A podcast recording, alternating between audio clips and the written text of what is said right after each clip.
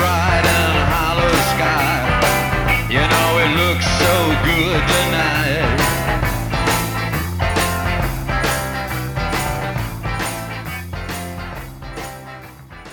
Benvenuti alla settima puntata di Lettori Passeggeri. Abbiamo voluto dedicare questa puntata al femminile intitolandola Passeggere. Passeggere perché nei libri scelti delle pillole di oggi le protagoniste sono delle figure femminili, delle ragazze, delle donne che vivono la propria storia di emancipazione personale attraversando esperienze forti, dure, di conflitto. Franca vi propone La guerra dei figli di Lidia Ravera e Alessandra vi presenta Il caos da cui veniamo di Tiffany McDaniel.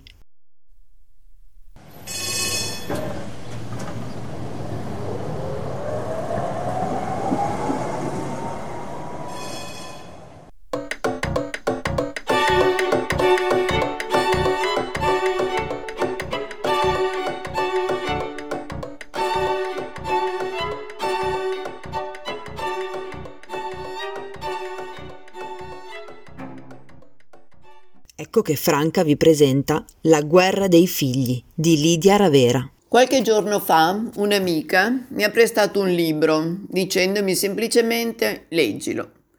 E che altro si può fare con un libro? Comunque ho subito letto il retro della copertina. Racconta di due ragazze, due sorelle, una nata nel 1950, l'altra nel 1954 a Torino. Io sono del 52 di Torino, quindi potevano essere mie compagne e frequentare lo stesso liceo, come la mia amica. Questo mi ha incuriosito. È l'occasione di un breve salto nel tempo, ho pensato. Non è un libro nuovo. La prima edizione, Garzanti, è del 2009. L'autrice è Lidia Ravera e il titolo La guerra dei figli. Lidia Ravera, anche lei coetanea di Torino, è giornalista e scrittrice e ha esordito nel 1976 con Porci con le ali, edizione Savelli, scritto con Marco Lombardo Radice.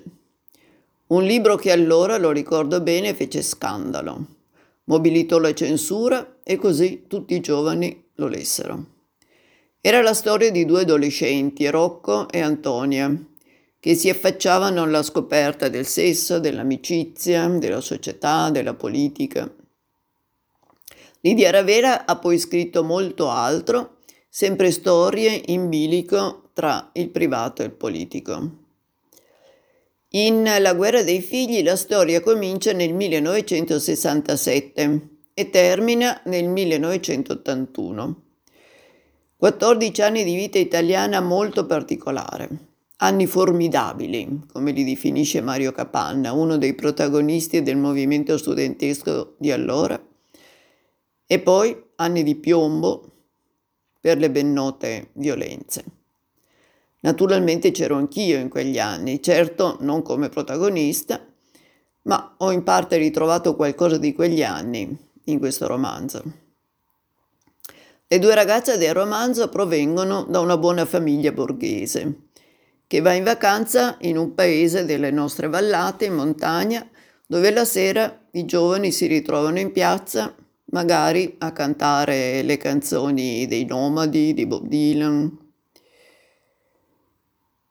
Nel romanzo è descritto un forte disagio in famiglia, aspettative molto divergenti fra genitori e figli, incomprensioni, silenzi, finché la più grande, Maria, scappa di casa i genitori, per salvaguardare il buon nome della famiglia, fanno sapere che è andata a studiare all'estero.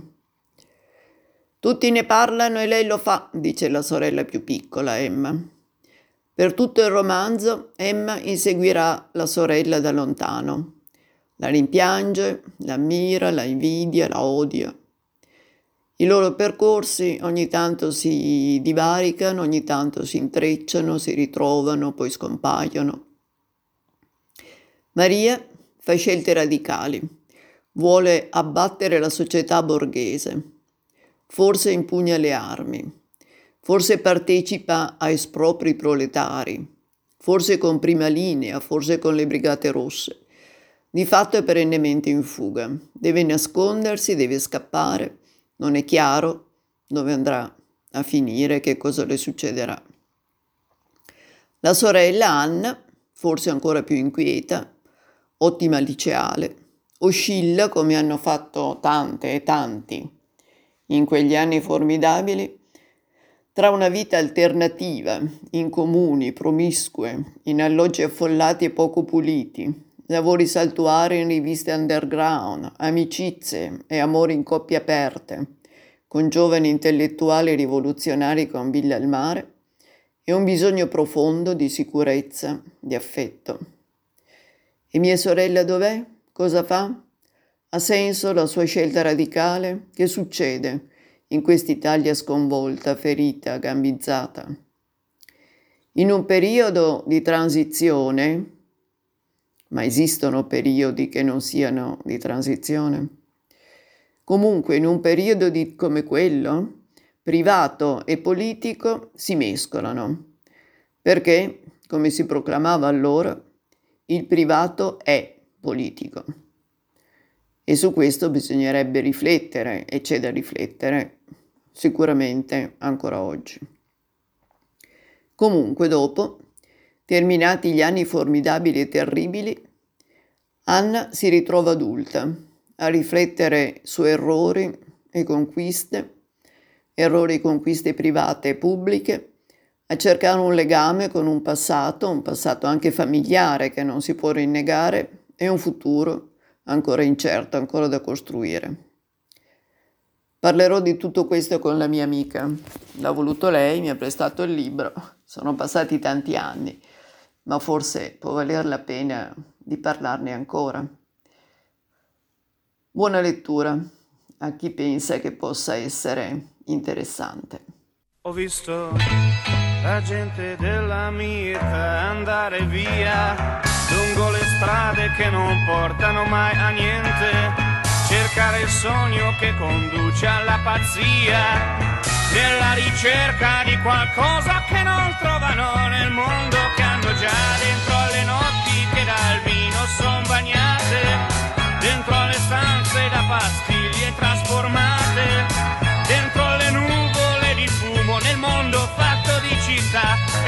contro o ingoiare la nostra stanca civiltà è un Dio che è morto.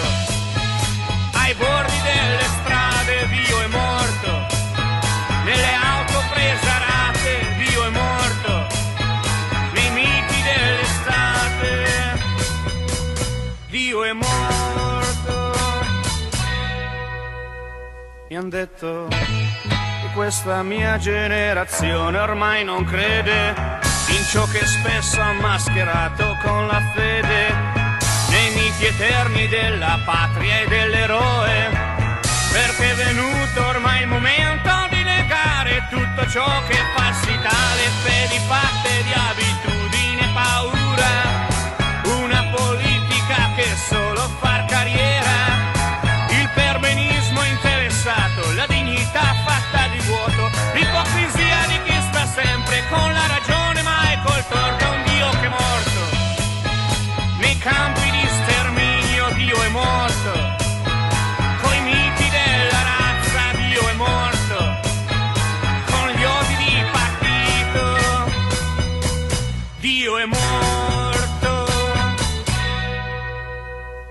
Io penso che questa mia generazione è preparata a un mondo nuovo, una speranza appena nata, ad un futuro che ha già in mano, a una rivolta senza armi, perché noi tutti ormai sappiamo che se Dio muore è per tre giorni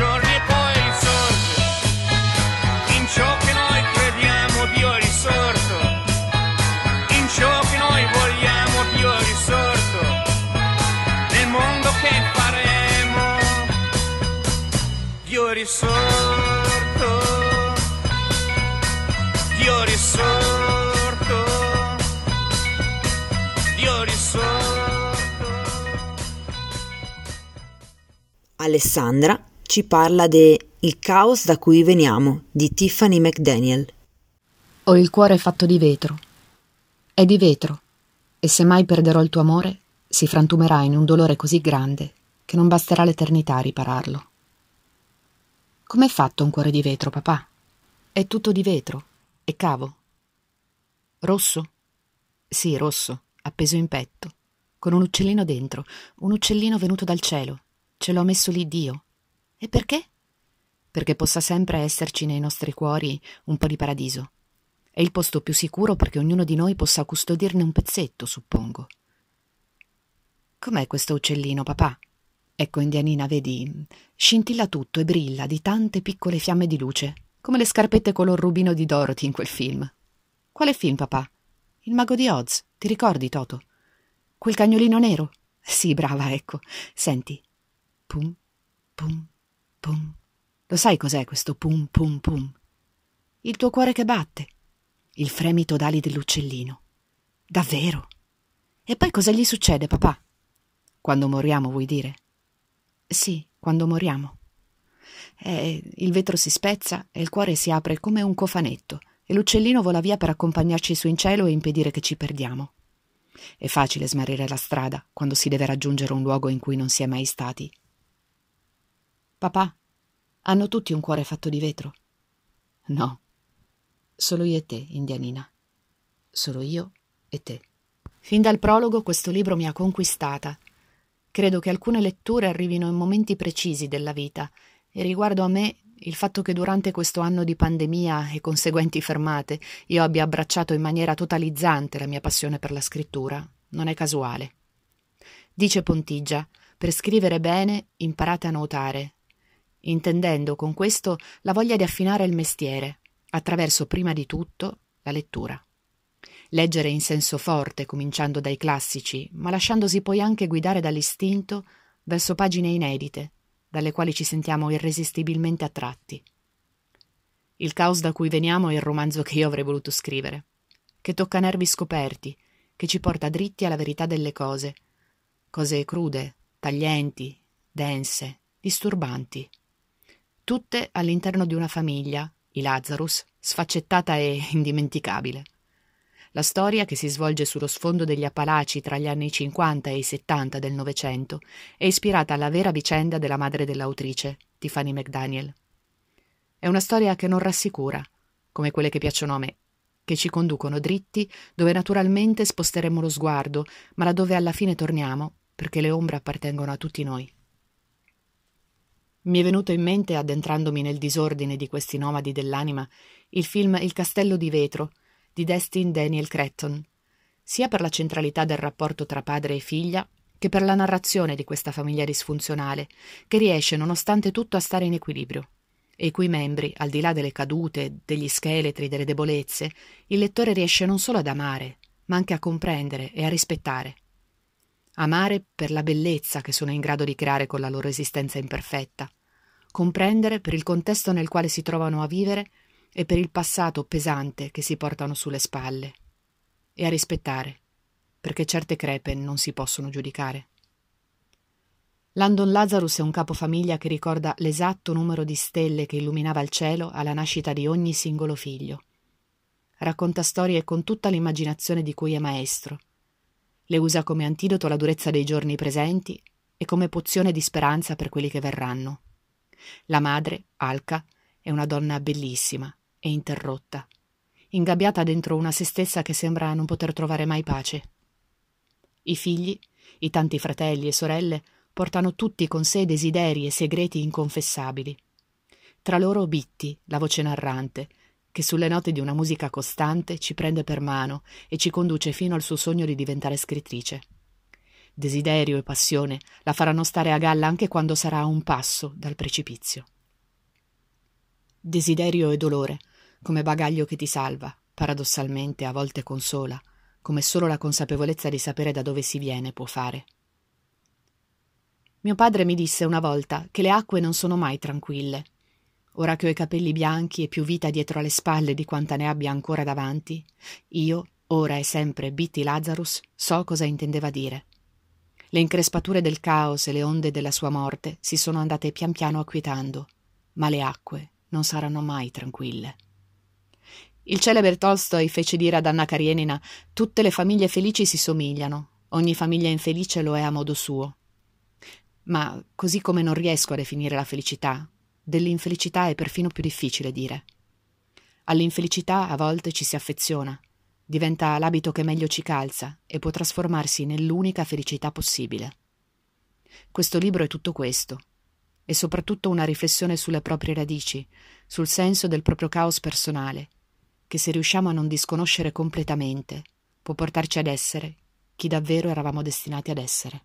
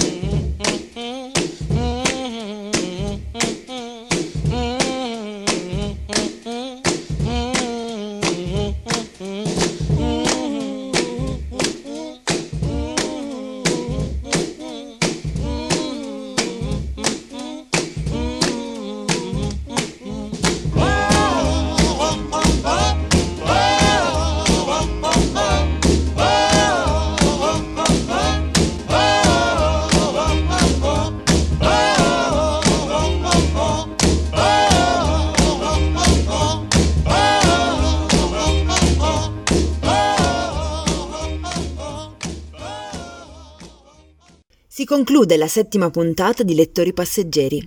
Oggi hanno collaborato Franca, Alessandra ed io, Paola. Potete trovare tutti i dettagli dei libri che vi abbiamo presentato sulla pagina del blog della radio. Se volete mettervi in contatto con la trasmissione scrivete a lettoripasseggeri-asai.it oppure lasciate un vostro commento sui canali social Facebook e Instagram. Alla prossima!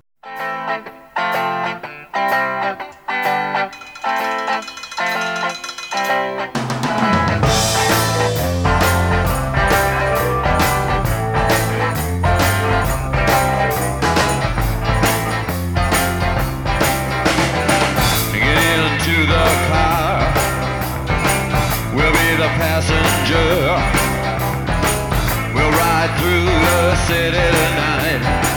We'll see the city's ripped back sides. We'll see the bright and hollow sky. We'll see the stars that shine so bright. A stars made for us tonight.